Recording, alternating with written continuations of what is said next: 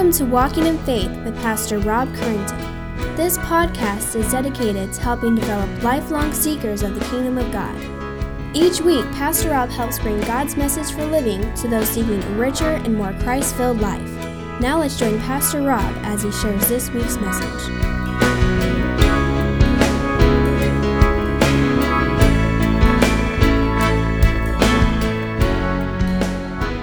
We're in 2 Peter. We're looking at verses 1 or chapter 1, verses 19 to 21.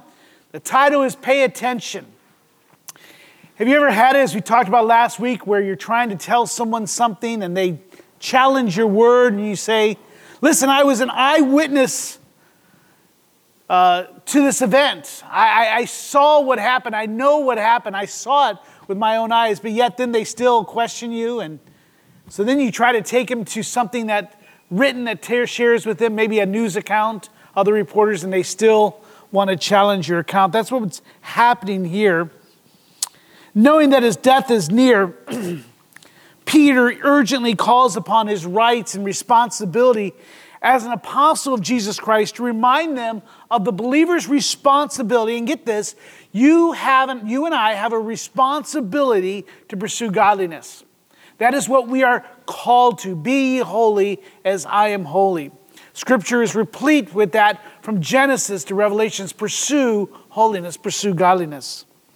And over the past two weeks, our passage has dealt with Peter as he's answering one of the objections, the teachings of the false teachers. They were teaching or objecting to that Christ will return. They said, No, we deny that Christ will come again.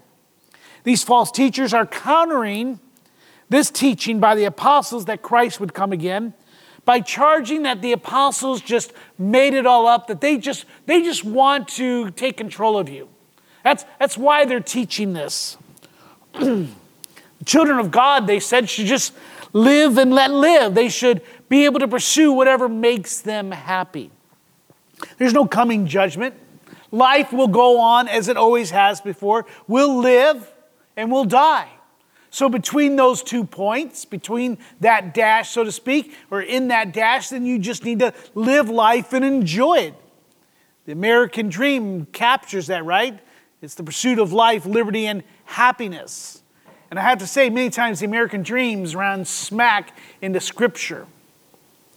Peter here asserts his right as an apostle to remind them of the importance of the doctrine of the second coming of Christ. He knows that this doctrine is an essential truth that has implications for how you and I live.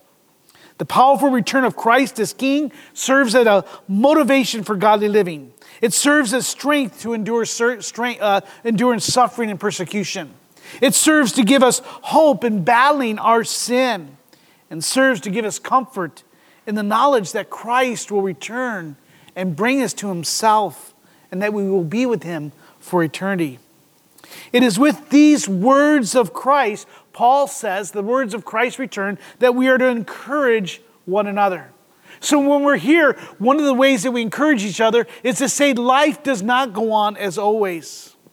Christ is returning justice and righteousness and peace will once rule in the world again. This wonderful and important doctrine cannot be neglected, denied, or downplayed. It must be embraced and taught and shared by God's people. Now, last week, Peter pointed out that he, along with the other apostles, were eyewitnesses to the transfiguration of Jesus in which God the Father declared that Jesus was more than just a mere teacher, but that he was the Son of God. The second coming of Jesus gives us hope and encouragement. We saw that the hope of Jesus, that the, the, the, the, hope that the second coming gives us, is the hope that just as Jesus was transformed, so will you and I.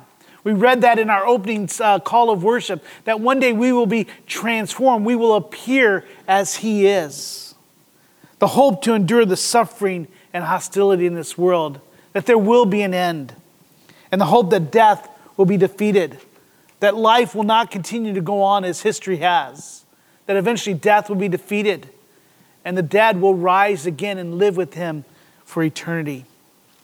One of our passages today, as we look at 19 and through 21 of chapter 1, Peter states that not only were they just eyewitnesses to the transfiguration that unveiled the glory that will belong to Jesus' coming, but they had something even more reliable the prophetic confirmation of the glorious truth of Christ. So with that, let's read that passage.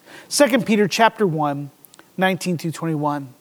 Peter writes, And we have the prophetic word more fully confirmed, to which you do well to pay attention as to a lamp shining in a dark place, until the day dawns and the morning star rises in your hearts.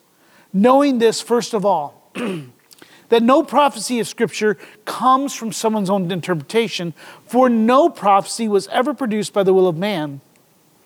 But men spoke from God as they were carried along by the Holy Spirit. And Father, I pray that you would be with us as we open up these pages. Give me strength, Father, through this cough and other things that are weighing me down. I pray that we would get through this in a way that glorifies you. Open up our minds and hearts to the truths that are found here in your word.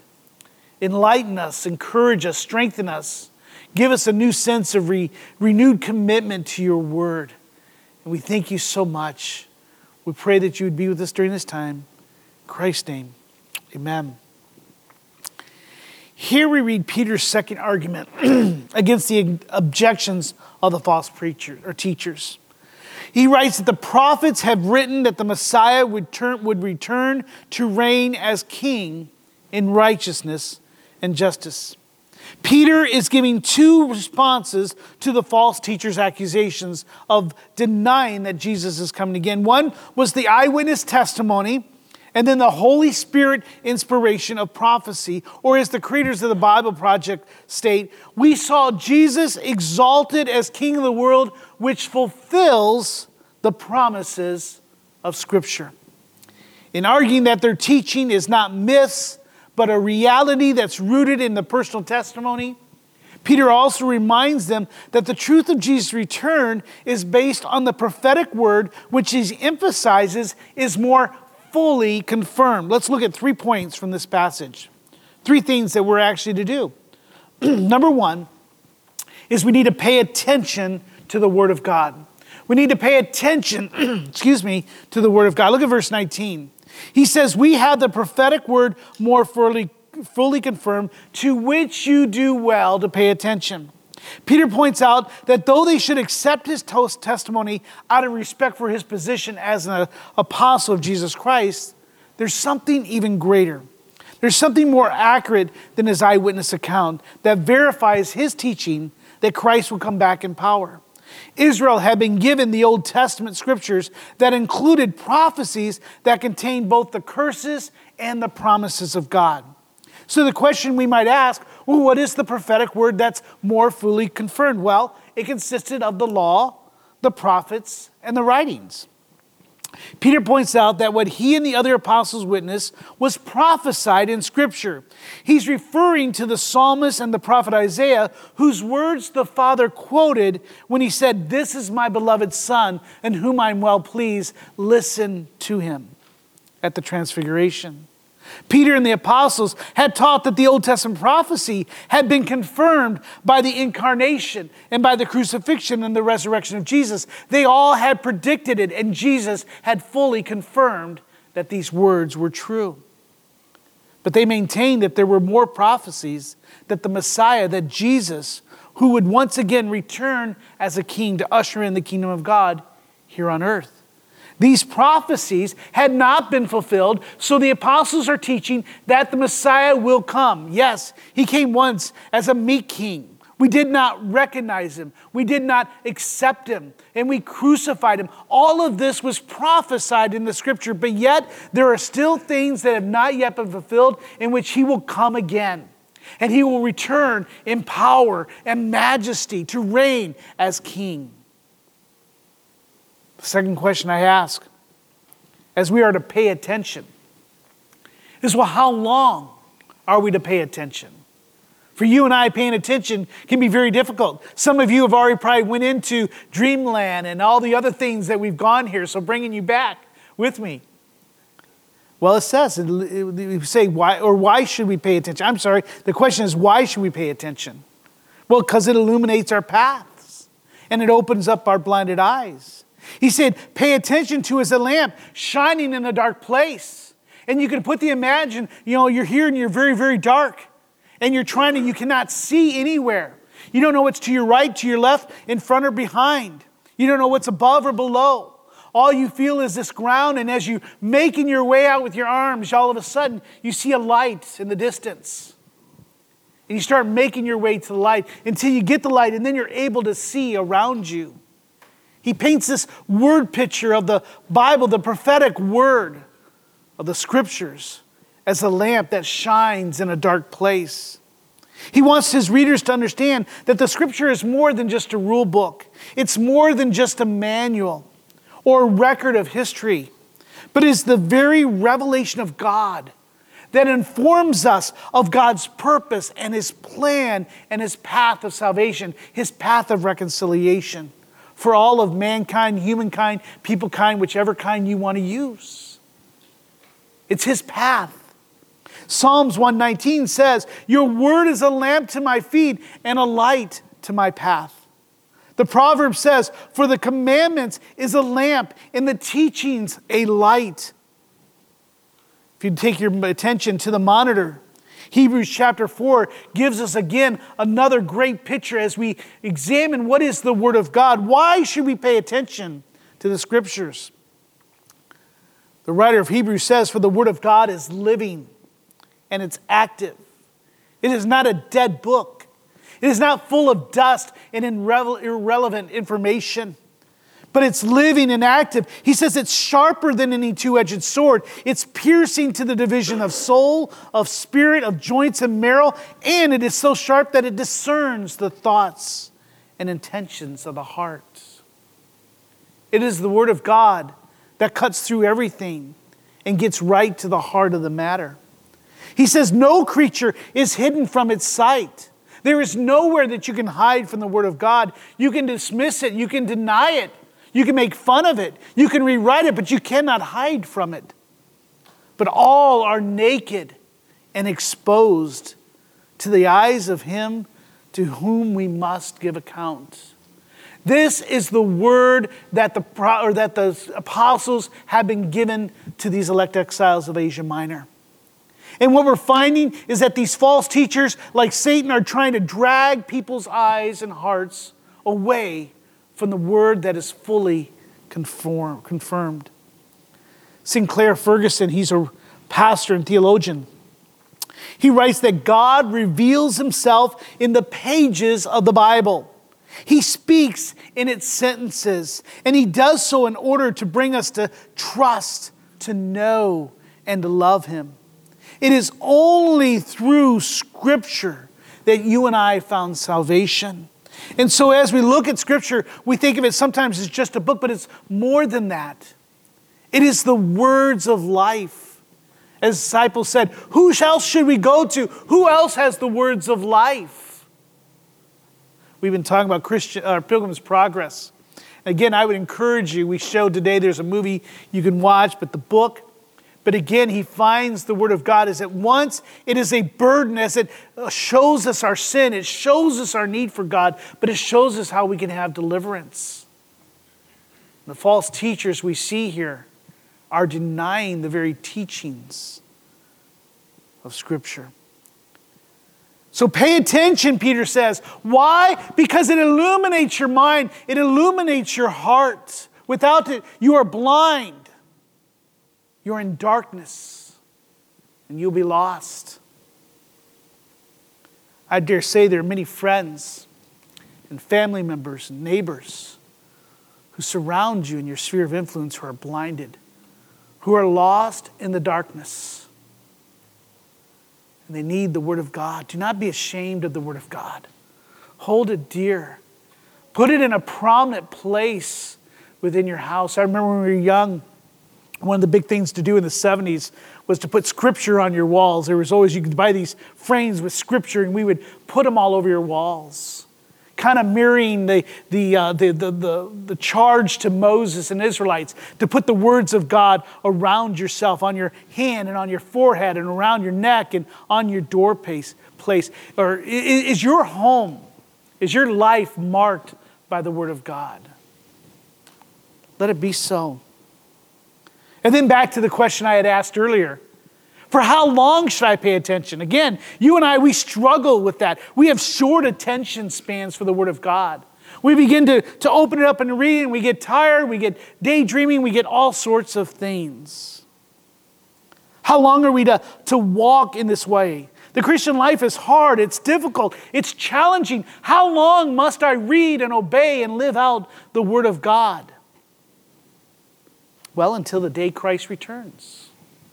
Peter says, pay attention until the day dawns and the morning star rises in your heart. Until the day of the dawn refers to the day of the Lord when Christ returns. The prophet warned that the day of the Lord would be a day of judgment for those that had rejected God. Now, I want you to hear this because it's important for you and I to hear this. Many times that we read these scriptures and we just bypass them because we say, well, wait, I've got my insurance card. I, I don't need this. But I need you to hear what the prophets say in the words that are more fully confirmed. Isaiah says this Wail, for the day of the Lord is near. As destruction from the Almighty, it will come.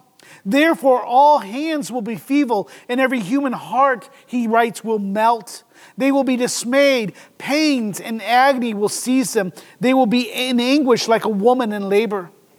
They will look aghast at one another. Their faces will be aflame. Behold, the day of the Lord comes cruel with wrath and fierce anger to make a land a desolation and to destroy its sinners from it. Ezekiel would say, The word of the Lord came to me Son of man, prophesy and say, Thus saith the Lord, wail, alas, for the day. For the day is near, the day of the Lord is near. It will be a day of clouds, which, uh, which signifies ju- uh, judgment. It's a time of doom for the nations.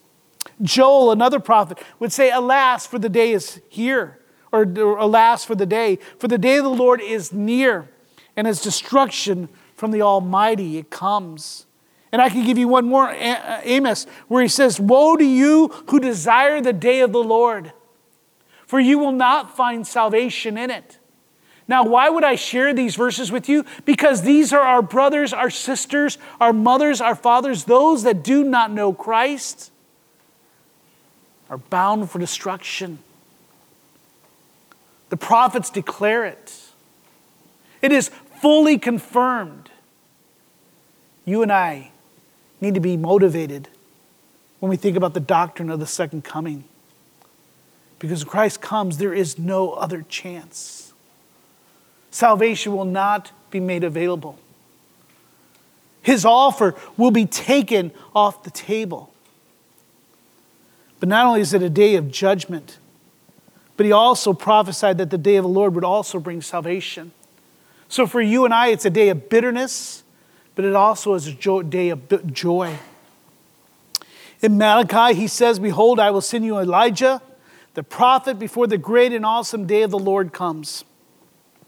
And he will turn the hearts of the fathers to the children, and the hearts of the children to the fathers. And the writer of Hebrews gives us these wonderful words. So Christ, who has been offered once to bear the sins of many, will appear a second time not to deal with sin, for judgment will come, but to save those who are eagerly waiting for him. So, how long should you pay attention to the Word of God? Until the day comes. He says you are to eagerly await him. So, I'd ask you today have you been eagerly awaiting the return of the righteous King? It is a day of judgment, but it is a day of joy. For you and I, we're to pray for, we're to say, Maranatha, come quickly, Lord. But in the same way, you and I are probably saying, Well, Lord, don't come yet. There's others that do not know you. Don't come yet, Lord. I want to get married. Lord, don't come yet. I want children. I want grandchildren. Lord, don't come yet. I haven't enjoyed all that this life has to offer. Well, that's the cares of this world. The parable of the soil says that type of thinking is a type of thing that will take and just crowd out the gospel. That's the mark of one who's not a true believer. Now, to have a heart and say, but I want my mother to come Christ. I want my friend to come to Christ. Well, the day, today is the day of salvation. What are you planning for the rest of your day? What did you plan during the week? I'm sure you sought your entertainment. I'm sure you sought your own time, your quiet time. In which time was the day of salvation? The return of the Lord is coming near. And it's the false teachers who want to deny it, who want to put it off. Unfortunately, it's too many Christians who are not paying attention. And our hearts are not eagerly waiting for the return of Christ. So I challenge you this morning pay attention, be awake, for the day of Christ is nearer than it was yesterday. It's nearer than when you woke up this morning. See, the day of the Lord is when God defeats his enemies and vindicates his own. It's a day of judgment, but it's a day of salvation. It'll be a day of bitterness, but also of joy. Let's increase our joy by paying attention now, doing the work that God has called us to do. He speaks of the morning star that arises in our heart. That morning star is Jesus, He's the Messiah. Numbers 24 says, I see Him, but not now. I behold Him, but not near. A star shall come out of Jacob, a scepter shall rise out of Israel, as He's prophesying of the Messiah. In Revelation 22, Jesus says of himself, I, Jesus, have sent my angel to testify to you about these things for the churches. I am the root and the descendant of David, the bright morning star. And you and I can understand when it talks about the morning star arises within our heart. For you and I today, for those of us who profess Christ, we are those. The heart or the morning star has a rose in our heart. For Paul says in 2 Corinthians chapter 4. For God, who said, Let light shine out of darkness, has shown in our hearts to give the light of the knowledge of the glory of God in the face of Jesus. We shall see him, we shall be like him, we shall know him. But you and I, now our hearts have been lit. We are no longer in darkness. So you and I need to pay attention to the Word of God has been fully confirmed, for it is true and it is real, and Christ is returning again. Peter then says, not only pay attention, but he also says, trust the scriptures, for they are produced by God. And we're going to look at verses 20 and 21. And we're going to be looking at it in a different way. First, he says, knowing this, first of all, that no prophecy of Scripture was produced by the will of man. Now, when we think of the prophecy of Scripture, the question we might ask, what is the prophecy of Scripture? Well, this includes both the Old and the New Testament. Take your Bibles and turn, if you would, to 2 Peter. You're there, I, I assume. Look at chapter 3. We'll look at this more fully when we get there. But in this letter, Peter will refer to Paul's letters as part of Scripture. Look at 2 Peter chapter 3. Look at verse 15. Peter says, And count the patience of our Lord as salvation, just as our beloved brother Paul also writes to you according to the wisdom given to him, as he does in all his letters when he speaks in them of these matters. Now, look what he says. And this is some humbleness from Peter. There are some things in them, speaking of Paul's letters, that are hard to understand. Amen? I'd agree. Which, he, which the ignorant and the unstable twist to their own destruction, as they do what? Other scriptures. Peter is saying is, is Paul's letters are, are comparable, they are other scriptures. The writings and the teachings of the apostles serve as the foundation of the church. You and I are not to approach scriptures as if, now listen to this, we are not to approach scriptures as if the words of Moses are more important than the poetry of Psalms. We are not to take the prophecies of Isaiah and believe that they are more, more relevant than the story of Ruth. And we must not think that the words of Jesus in red are more authoritative than the writings of Paul. For they were written by God, the Holy Spirit through man. For he says, For no prophecy was ever produced by the will of man, but men spoke from God as they were carried along by the Holy Spirit. Going back to verse 20 of chapter 1. Peter here stresses that the scriptures were not just the mere musings, the thoughts, or the wisdom of men, but they were inspired. They were the very words of God. Paul makes the same point as you look at the monitor at 2 Timothy chapter 3, where he writes that all scripture is breathed out by God. Breathed out is that word for inspiration. And it's profitable for teaching, for reproof, for correction, and for training in righteousness, that the man of God may be complete, equipped for every good work. Pastor and theologian Martyn Lloyd-Jones points out that the phrase carried along here, when he says that we were carried along by the Holy Spirit, is the same phrase that's used in Acts chapter 27. And I want you to turn to Acts 27. For in that passage, we find that Luke records that as Paul was on his way to Rome, remember he's arrested near the end of Acts by the Jews.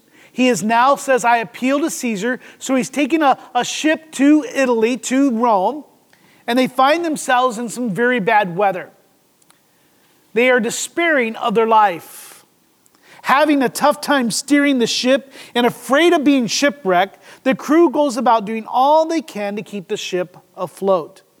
In Acts chapter 27, look at verse 13 with me. Now, when the south wind blew gently, Supposing that they have attained their purpose, they weighed anchor and sailed along Crete close to the shore. So here they were, they're anchored and say, okay, we got a gentle wind. Let's now try to move. And they're moving along the shoreline so they can keep track of where they are. But look at verse 14. But soon a tempestuous wind called a northeaster struck down from the land. And when the ship was caught and could not face the wind, we gave way to it and were driven along. They lose control. There's no steering the ship. A, like an El Nino effect comes and just fills their, their sail and it just begins to take them and they just kind of let go and says, well, we're carried along. What can we do? They're in the ship. They're doing what they can, but for the most part, they're going wherever the wind takes them.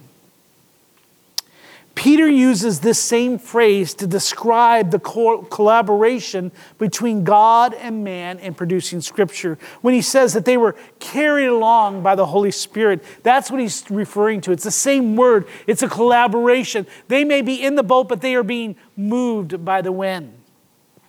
As God breathed out his words, he used their own personal style, their own language, and their own talents in writing. We see that clearly in the styles of Peter and Paul and James and John. They were all different. Their themes are different as well as their original readers. So he says that the prophecy was not produced by the will of man. They might have wrote it, but it was not their own thinking. It was breathed out. They were carried along by the Holy Spirit who would speak through them. So you and I are to pay attention. Why? It's not the mere wisdom of man but the very words of God breathed out. He says, knowing this, first of all, knowing that the will of that this is the word of God that is breathed out, that we're carried along. He says, knowing this, first of all, you and I are to approach Scripture as the authoritative, infallible, inerrant revelation of God. Pastor Lloyd-Jones states that the prophecy and predictions of scriptures are not the result of human insight and human understanding. We must understand this. This also impresses upon us, you and I, as we pick up the Word of God, the importance of accepting the Word of God, the words of God, the Scriptures as the inspiration of God. It is to help us, as Scripture told us earlier. It's for profitable for teaching, to telling us what is right, what is wrong. It is profitable for reproof, to tell us what we did wrong. It's for correction, to tell us how to get right and how to stay right, which is the training in righteousness. We need to see the accuracy of Scripture, the sufficiency of Scripture, all that you and I need to know about God and who we are in the plan of salvation is found in God's Word. You do not need anything else. Commentaries are good, we use them. Teaching studies and study books are good, we use them. Other books written about the Bible are good, but in the end, it is the sufficiency of Scripture, all that is there. And then the necessity of Scripture, for without it, we'd be as blind men stumbling our way through life. You and I must be a Bible church. We must be Bible men and Bible women, Bible parents. We must be Bible employees and employers. For God's word is breathed out by Him. Looking back at the prophets of the Old Testament, you see this understanding. When they write, Thus saith the Lord, the burden of the Lord is upon me. Or the words of the Lord came upon me. In other words, they did not speak of their own, but they spoke by the will of God. There's a burden, there's a compulsion. I must say what He has given me. Jeremiah continually tried to quit on God. He kept trying to punch out, but God said, No, you're going to do this. And Jeremiah lived a difficult, difficult life. I encourage you to read Jeremiah. It's a wonderful story of God's love for his people, full of cursings but yet blessings. Billy Graham, who died this past week, boldly proclaimed to millions. The Bible says, the Bible says, one of the things I liked about him is that how he started. Not what Billy Graham says, not what the philosopher says, not what Plato or Aristotle, it's not what this says, but the Bible says. You and I would do very well when people seek our counsel, when people seek our advice, would be to report, retort back, the Bible says. The Bible says.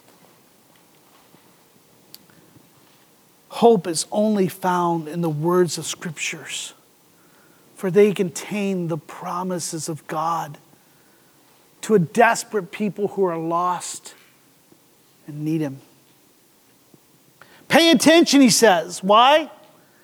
Because not only did God write the scriptures, but this is where I want to park this morning. But it's God who also correctly interprets them. He says, No prophecy of scripture comes from the will of man, but also he says, No prophecy of scripture comes from someone's own interpretation. And so, with that, Paul now is cutting into the knife of the false teachers. This is where he's pointing to them. You see, the false teachers accepted the word of God, but here is where their error was. The false teachers wanted the churches to ignore the teachings of the apostles. Now, their opposition was not so overt as denying Scripture, no, but aimed at denying the interpretation of the apostles. The apostles were not teaching their own doctrine. They were not teaching out of their own wisdom, but interpreting scripture and then applying it to the life of believers. And so, what the false teachers were doing was not doing something to the scripture, but denying it. They were twisting the interpretation. They argued that the apostles' interpretations of the Old Testament prophecies were wrong. The false teachers denied Christ's return. That is not what the Bible says. They taught that history and life will go on as it always had. Therefore, there was no need to pursue holiness or to live godly lives. Their mantra was to enjoy life to its fullest, drink deeply of the well of all the pleasures that the world has to offer. Let us have liberty in our lives. This philosophy of life would be captured by many but most famously by James Dean, who is said to have proclaimed, Live fast, die young. and have a good looking corpse. This error, error is not that they were false prophets, but false teachers. Now get the point. They were not false prophets, they were false teachers. That's what Paul or Peter calls them. They rejected the apostles' teaching and sought to reinterpret scriptures to fit their agenda, which was to pursue the pleasures of this world. And I think if you're with me now, you're starting to see how this is happening today. The difference between false prophets and false teachers is that the first, false prophets, they want to bring you a new word from God, a new revelation. God told me, or God gave me a dream, or I had this vision. Something that is not in Scripture. Whilst false teachers bend and abuse Scripture. They work much like Satan, who at the Garden of Eden led Adam and Eve into t- temptation, not by giving them a different word, but by sowing doubt into the truth of God's word. Did God not say? See what he was doing? He's reinterpreting God's word and denying what God said. You will not surely die, for God knows that when you eat of the fruit that you will become like him, like gods. See, that's what a false teacher does. They don't come with new words. They just try to reimagine what the interpretation says. They try to reinvent what the words truly meant.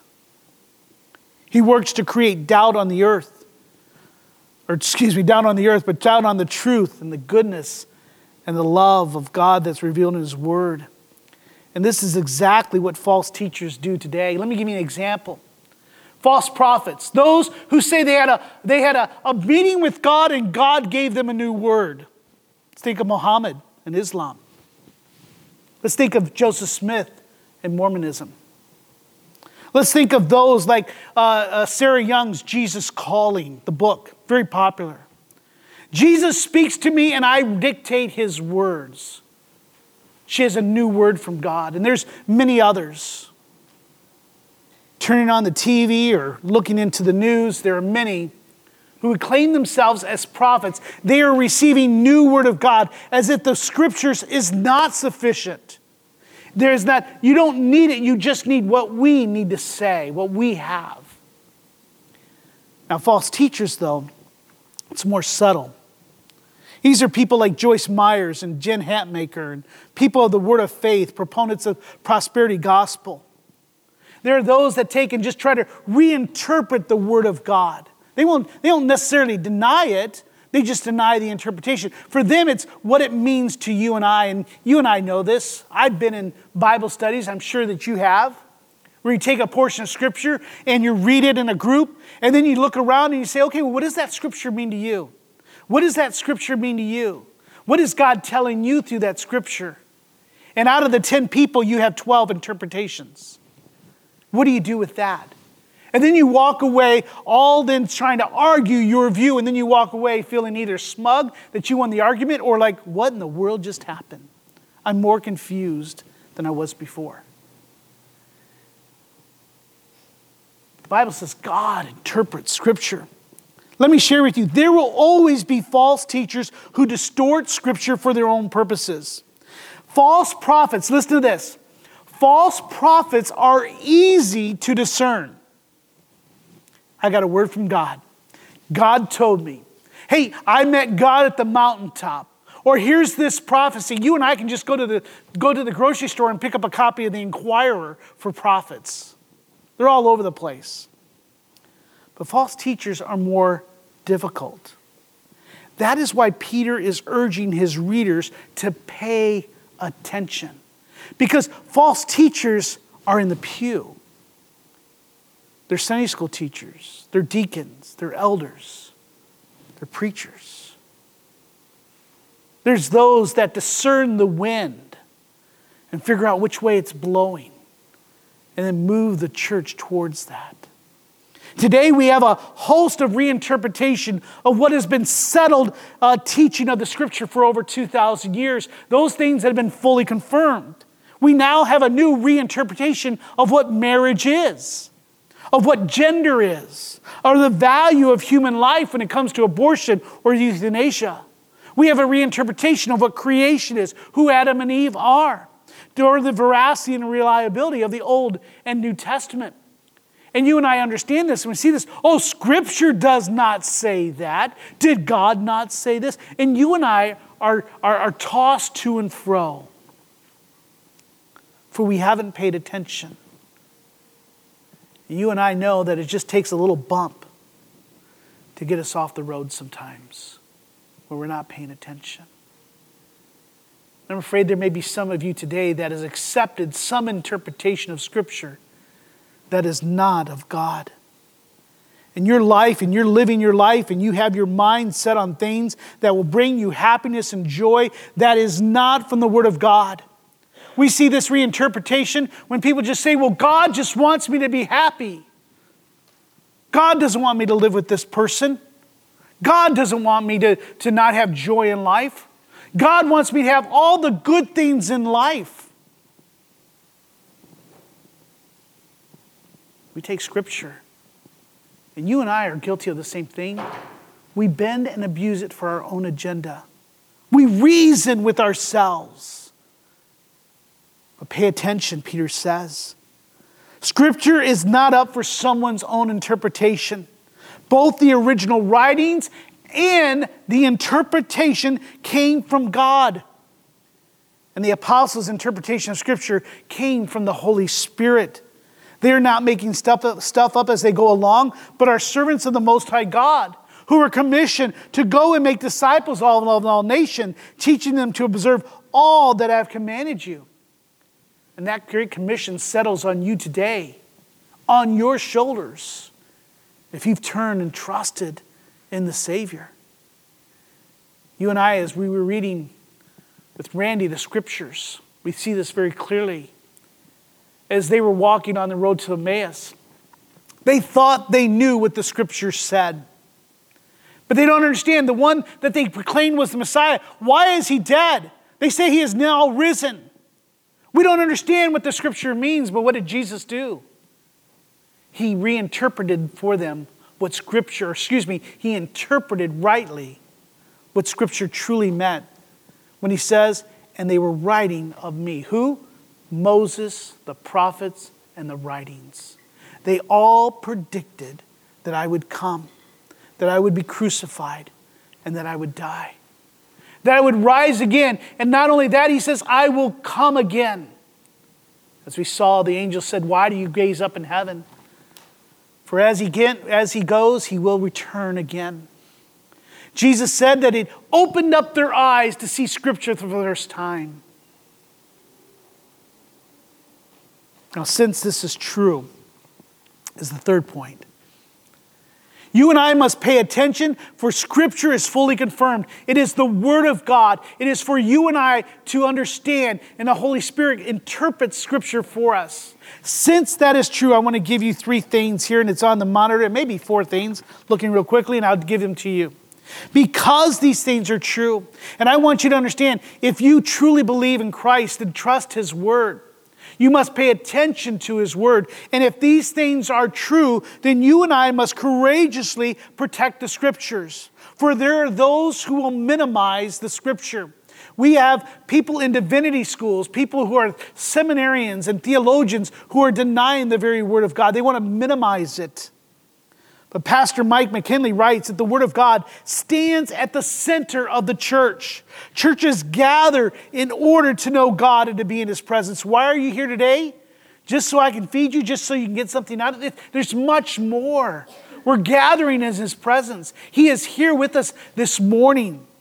He goes on to say, Nowhere does the Bible say that you and I should seek or expect to know God through ecstatic visions, impressions on the soul, a prophetic word, or dreams. You and I must courageously protect the scriptures, for there are many who will diminish it, thinking that it's not enough. God, he says, may sovereignly choose to use such methods of communication from time to time. But the normal way that God speaks to you and I today, how he shows us what he's done, how he reveals what he's like and what he wants from us is through his word. And God's church comes in contact with his word through reading it, preaching it, and hearing it. So you and I must courageously protect the scriptures. When you hear one said, I have a word from God or God told me, it's time to protect the scriptures and gently bring them back to what those words mean. And you and I use those words sometimes carelessly. I find that most people, when they say, I prayed about this and God told me, what they've already telling me is, I already won the argument. So you and I must courageously protect the scriptures. We must also vigorously submit to the scriptures, for there will be those who dismiss it. Evangelist Paul Washer, he asks a rhetorical question. He says, Must we diligently labor, uh, labor to not only study the scripture, but also submit to every aspect of our lives, its doctrines, its wisdoms, its commands, and precepts? Must we really do that? That's what the false teachers are saying. You don't have to live godly lives. You don't have to pursue holiness. Well, what's a rhetorical question asked for? No. Of course you must. I'm sorry, yes, of course you must. How you and I approach Scripture and its interpretation determines our worldview and how we choose to live. Thirdly, faithfully pass the Scriptures to others, for there will be those who will neglect it. Is the Bible enough? Yes.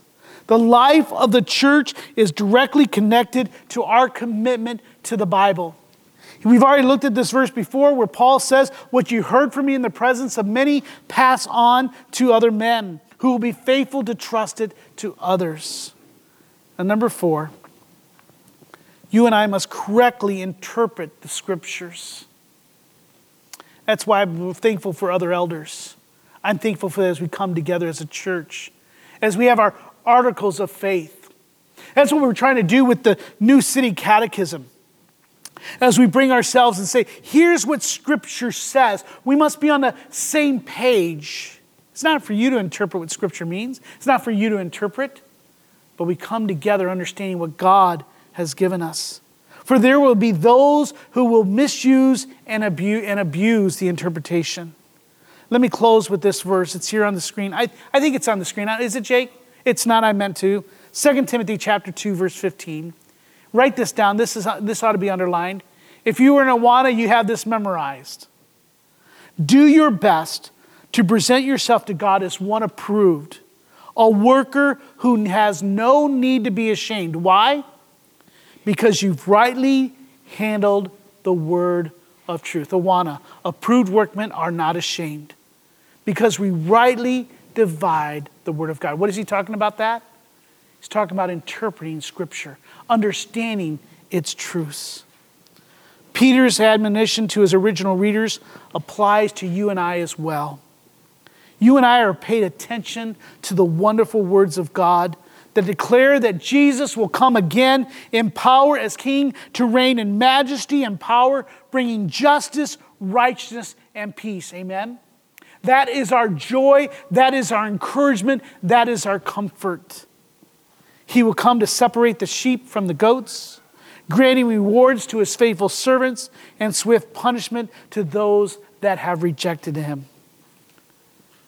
So, my fellow believers, pay attention. Let the words of Scripture warm your hearts as we await the coming of Christ.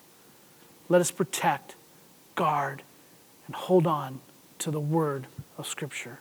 More fully confirmed, trusting that God loves us and has given his revelation to us. If every head bowed and every eye closed, let me ask the worship team to come up.